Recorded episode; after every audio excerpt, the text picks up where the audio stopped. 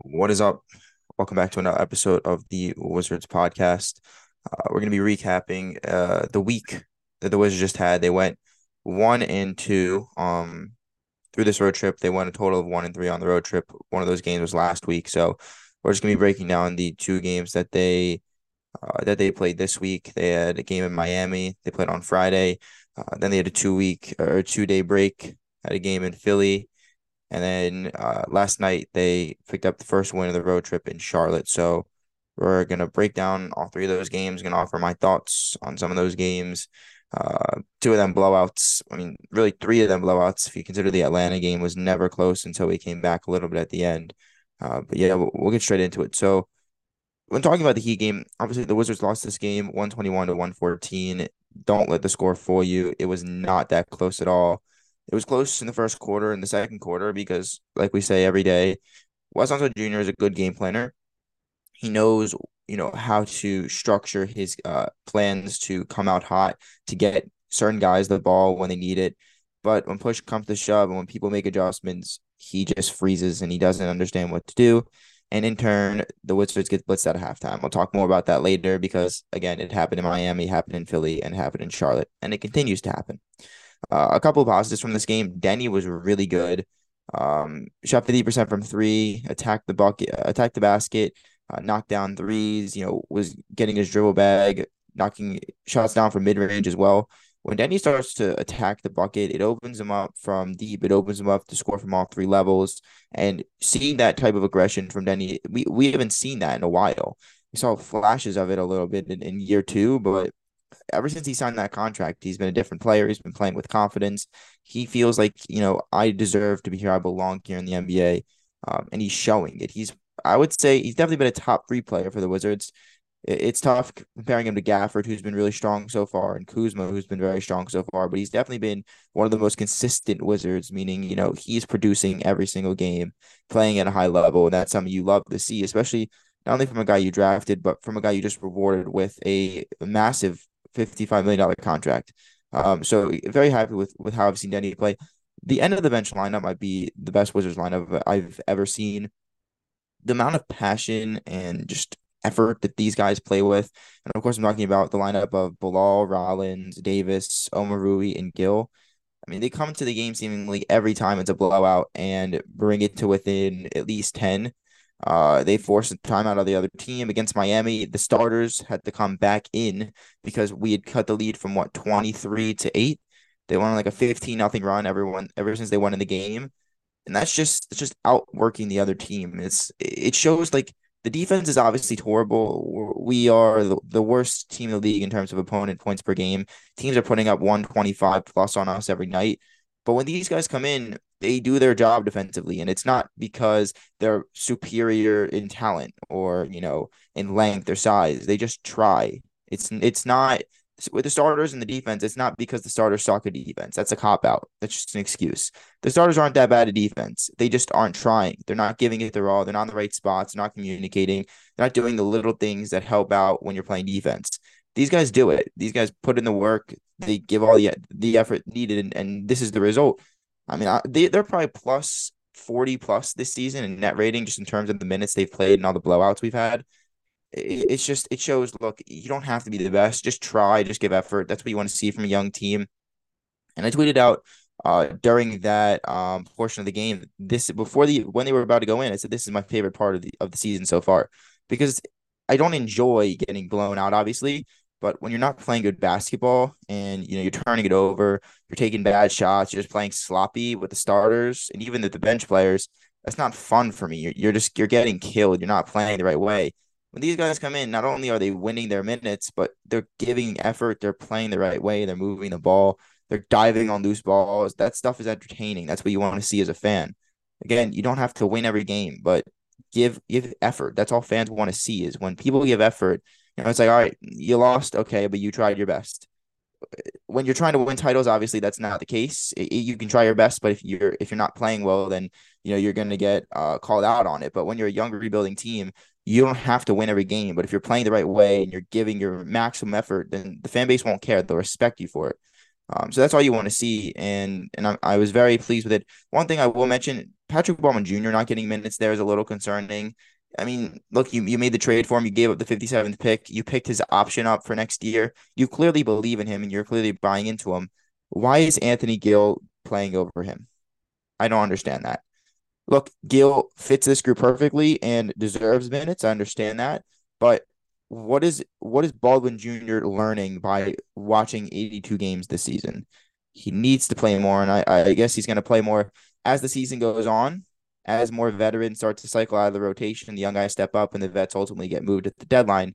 I would just like to see a little more from our 20 year old. That's all. Uh, Johnny Davis was great. Johnny Davis has been solid for the first couple games of this year, if I'm being real. Um, you know, 11 points on 100% from the field, five of five. He went one of one from three. He was a plus 19, which was close to a game high. He was he was very productive and he scored from all three levels. Like I mentioned, he knocked down a three, he knocked down a mid range pull up, a floater, a couple layups, got to the line. He he did it all and he did exactly what we wanted him to do. He played aggressive, he drove, and when he drove, he penetrated and kicked it out to other shooters. And when they didn't send help, he made the layups, he made the shots, and he played with confidence. And that's all you want to see from him. I don't know if that's like a, a minutes thing where you know when he finds a consistent role in the rotation, he can kind of buy in. But it was it's really intriguing to see this step up from Davis, and and it's not just offensively. He was awesome defensively as well. He got a couple steals, was getting his hands in passing lanes, had a block. Very very intriguing to see this type of growth and development for Johnny. Um, as you'll see in the next couple games, not not like this. Uh, he didn't even play against the Hornets. So I don't know if he's out of rotation. We'll talk about that later. But I, I was really impressed with what I saw from Johnny in, in Miami. Um, and then this is a part that I want to talk about. I'm going to talk about it every single game uh, that I mentioned here, just because it happened in every single game. The Wizards got blitzed out of half yet again.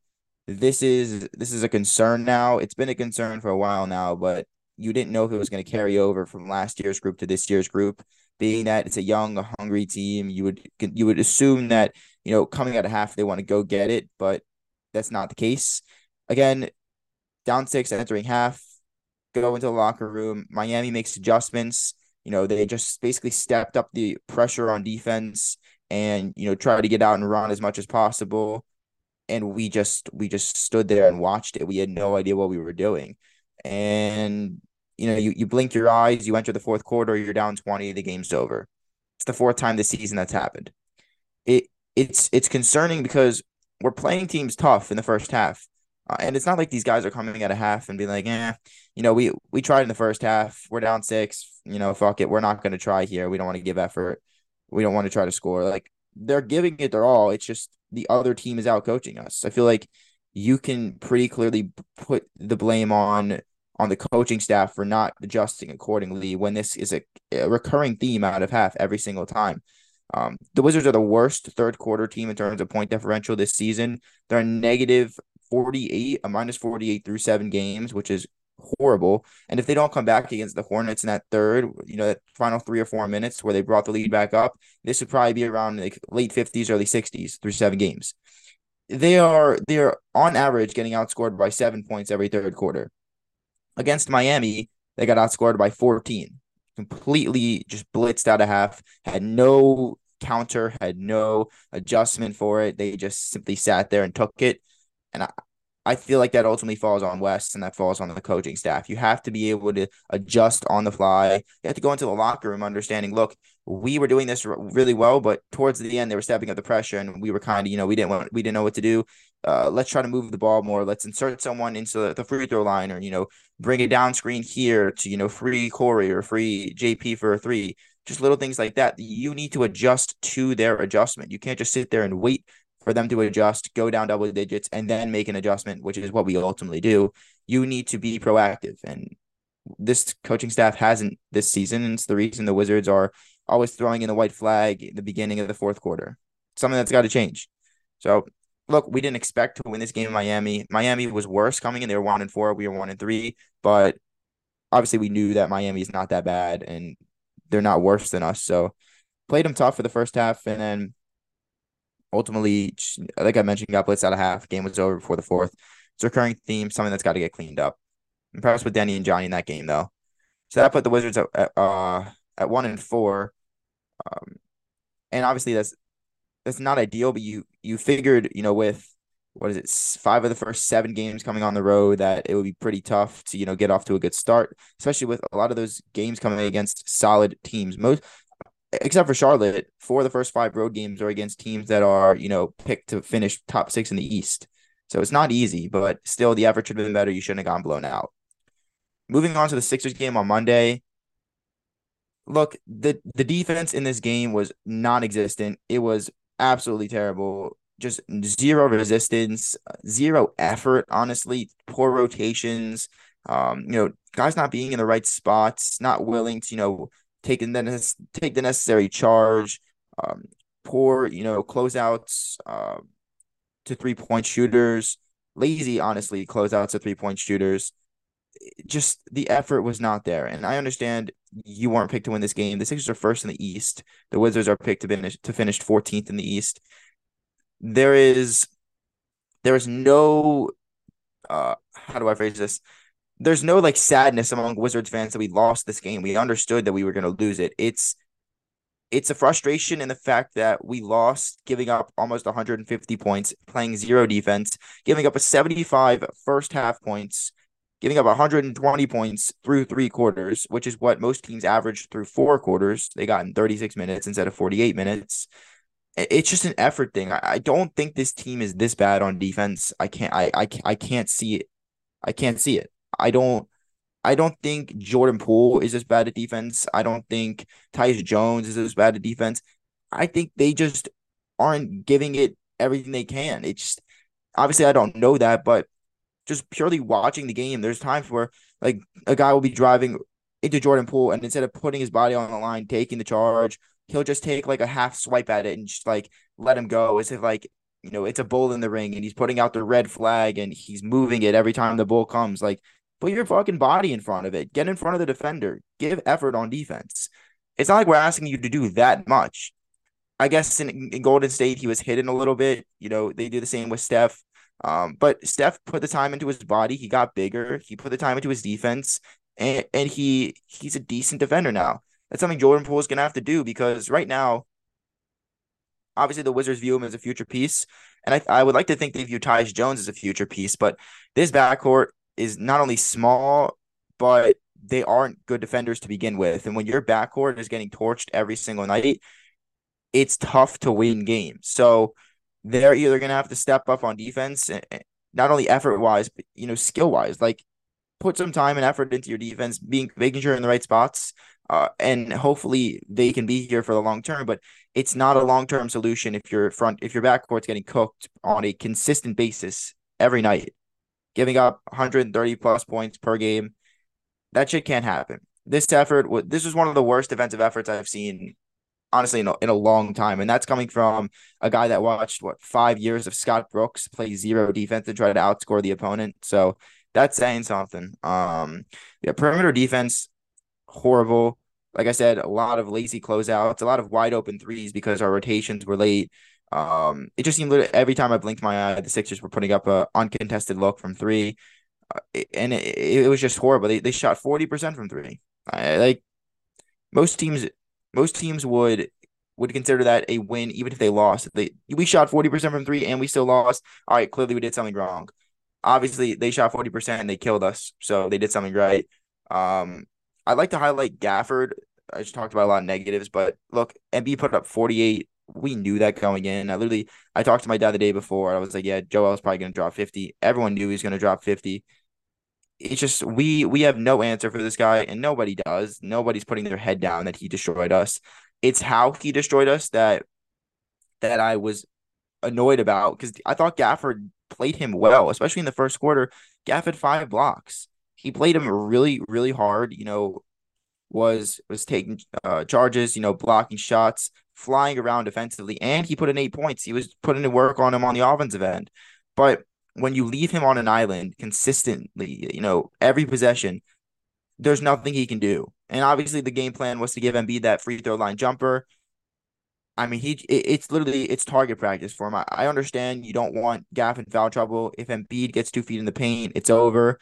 But when you're just giving him free two points every time, every single time he comes down the floor, you're not going to win. You're going to give up 150 points like we did. You're going to let him score 48 points.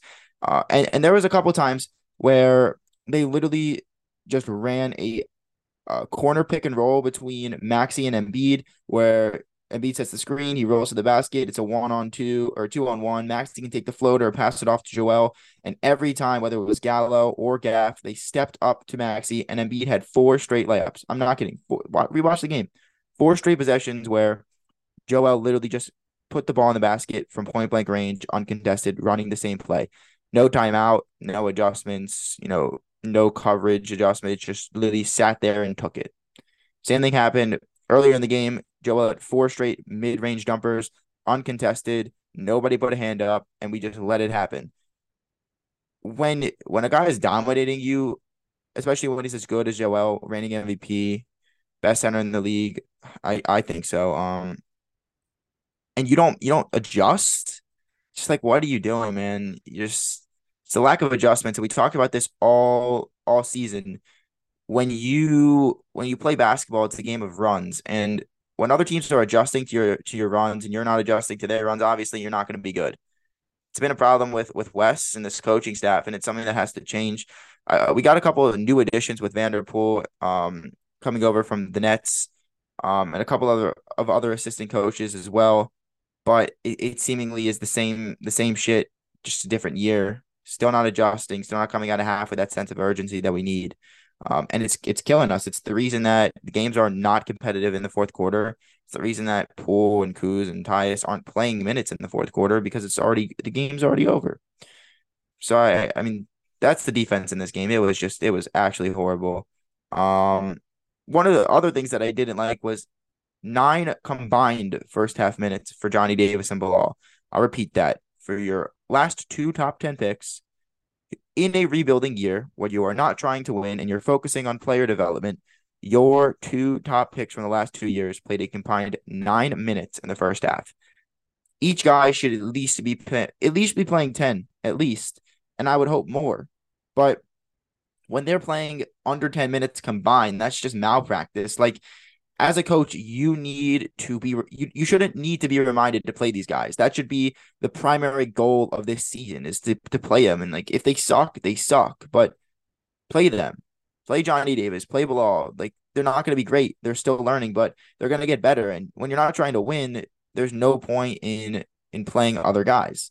And look, it is it is tough, and we'll talk about this later with with Shamet and how how well he played in Charlotte. But you want to find that balance of you're still trying to create a culture where guys that earn minutes and deserve minutes should get them, but you also want to play guys like Johnny that need the minutes and aren't aren't necessarily as good now that they should be, but they need these minutes to grow. And obviously it's a tough middle ground to balance, but you know, when Johnny Davis is not playing much in Philly and they get to DNP in Charlotte, it's concerning not only from a perspective of is he really that far away where you can't even play him right now or you're just you're not focusing on that now and you're trying to build up trade value for guys like Shamet.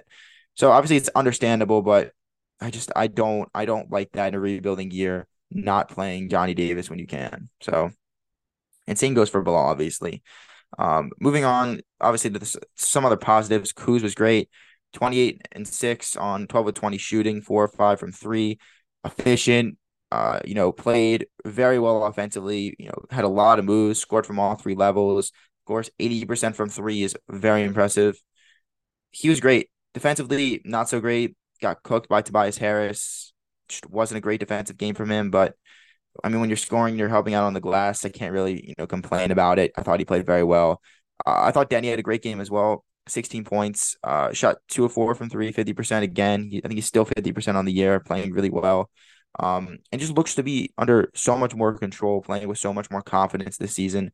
Um, if you saw the Hawks game where he scored like 10 points on perfect shooting in the fourth, he had two layups, a three, um, and an and he had two layups, one of which was an and one, a three, and then he had an insane dribble move, you know, step back, mid range jumper.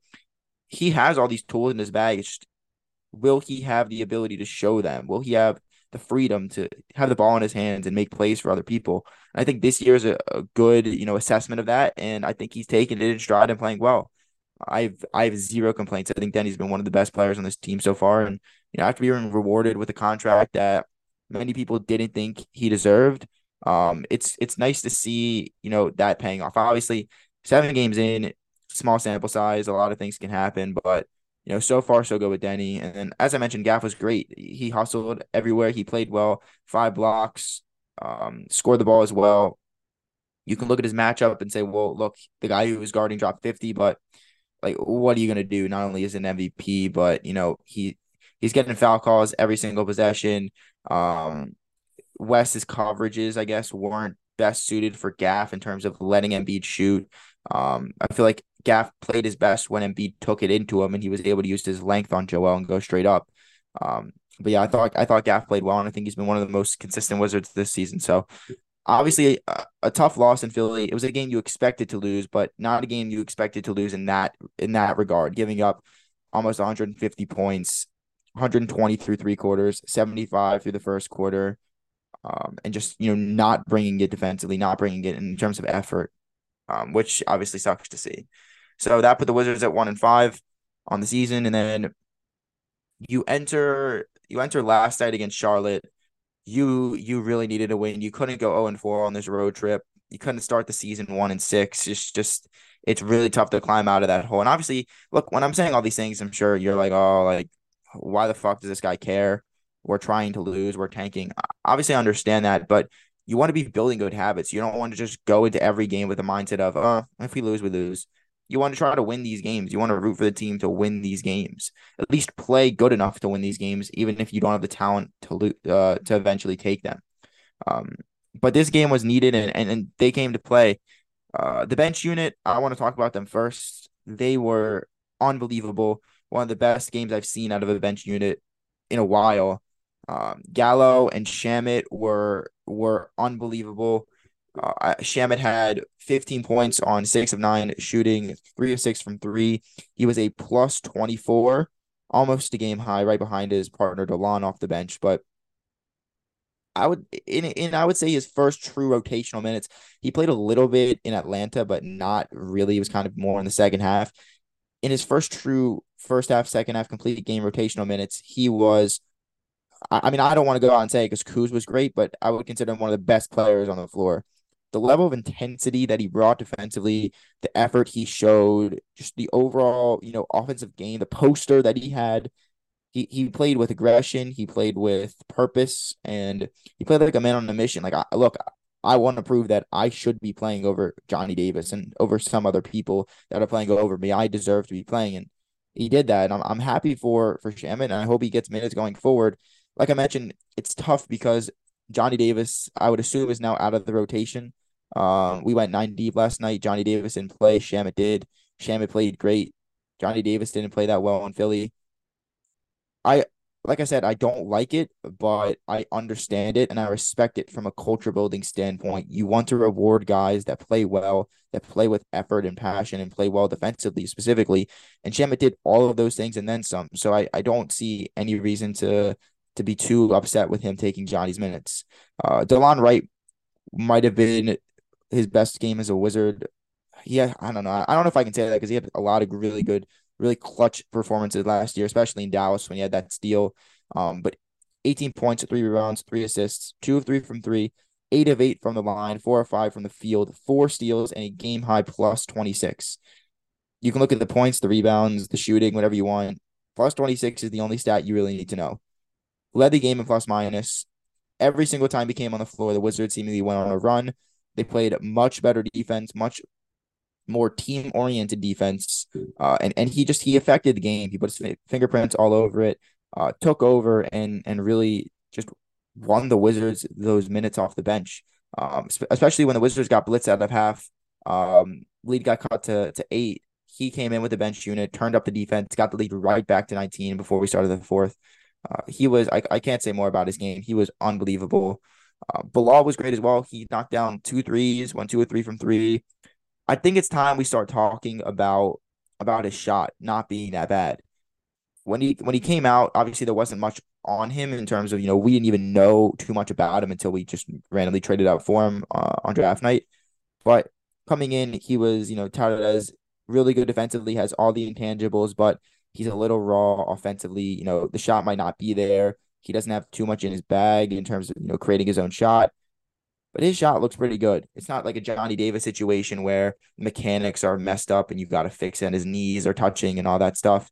It looks pretty smooth. He's never rushed. It seems he's taking his time on his shot, bending the knees. Form looks great.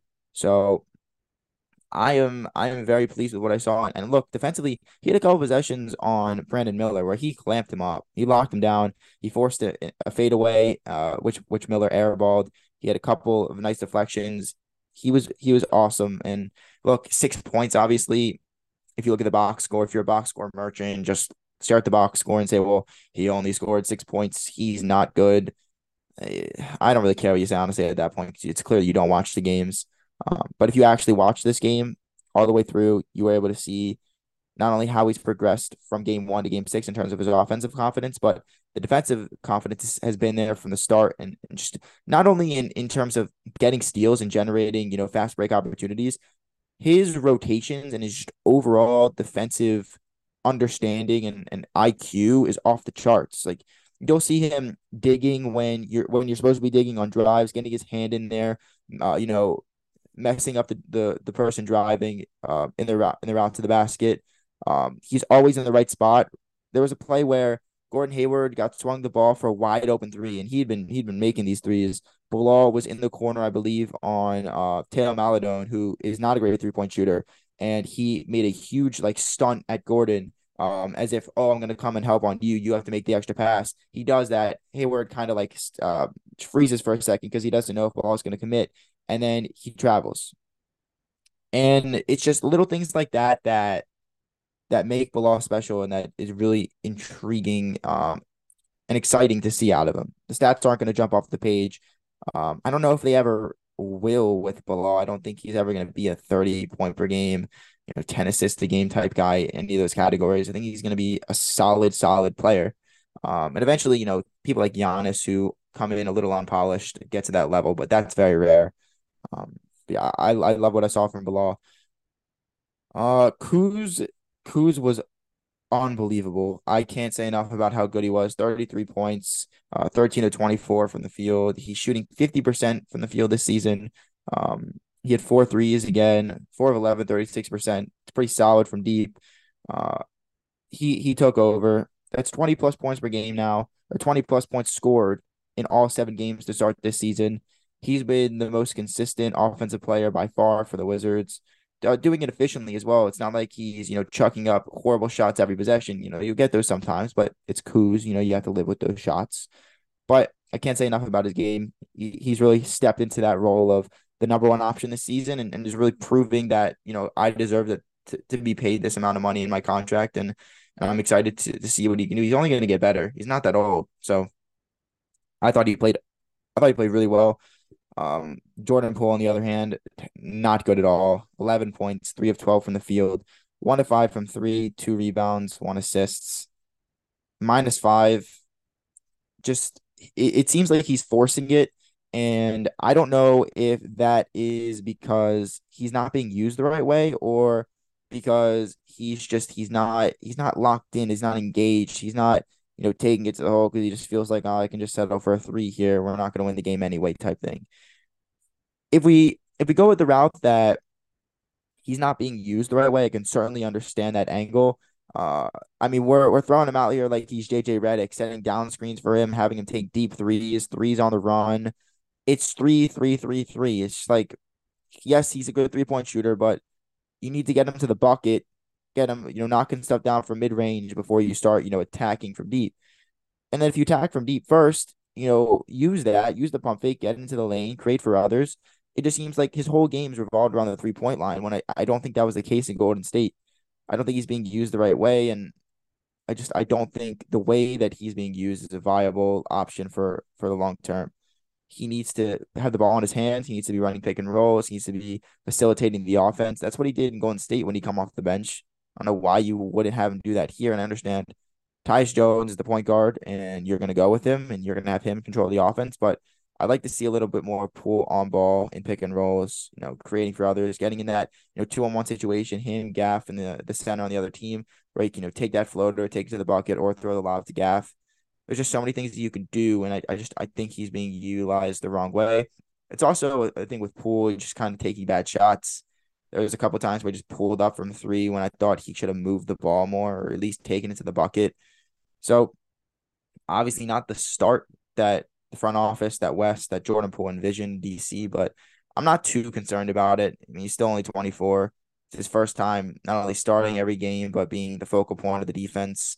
So it's going to take a little bit of time to to adjust to that for him. But you know, I, I'm not sweating it too much. I think he'll come around. The, the concern is the effort, though. I, I I've seen a lot of fans specifically call him out, not not for offensive effort, but, but just for defensive. Like like I mentioned, not not willing to make the you know sacrificing his body, not willing to you know rotate or you know get in front of certain guys. It's it's evident when you watch the game that he's not locked in on defense. He's kind of checked out. And when your best player, one of your best players, isn't playing defense and isn't giving it his his all, it's, it sucks to see. Like again, you don't have to be good at defense. You don't even have to be remotely decent at defense. But if you try and you are trying to put yourself in the right spots, it's not you're not going to be as much of a liability as you think. And you know, for him to to not be doing that through the first couple of games is definitely a concern. So again, not great from JP. The last thing I want to talk about in the Hornets game, although we won, is again we got blitzed right out of halftime. You, it's like you knew what was going to happen. Um, lead was at 19 and a half, got cut to eight about six minutes in. Uh, and, and it wasn't until the bench came in and, and just destroyed their bench that we were in a game when we were up 21 and should have put them away. So again, the four, the third quarter is a huge concern, and I feel like it's going to keep being a concern all season uh, if Wes and his coaching staff don't make the necessary adjustments.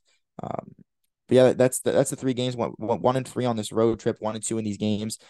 He said at two and five now, and and they come home for you know a little bit of of a homestand. They got a home and home. Um, so they played Charlotte on the road, and now they come back home to play Charlotte in DC.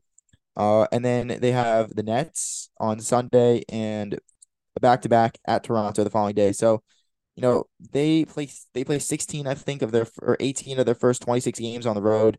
Pretty brutal schedule. Um, having double the away games than you do as you do home games for your first, you know, quarter or so of the season. Uh, but you know, they return home for two games and they're back on the road at at Toronto. So it's gonna be tough. The Nets and the, and the Raptors are good.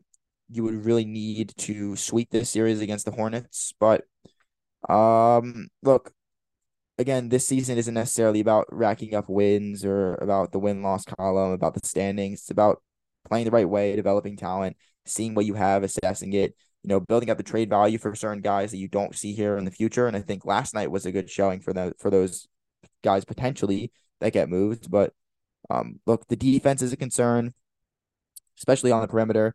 Um, the lack of halftime adjustments is still a concern.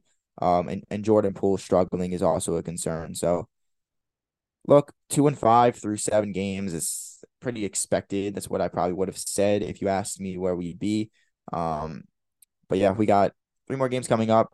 Uh, and of course, after those three games, uh, after the the game Monday, I would assume at Toronto, I'll have another one of these recaps up probably Wednesday. Um, so again, appreciate all you guys for for tuning in, and I'll I'll see you guys on the next episode.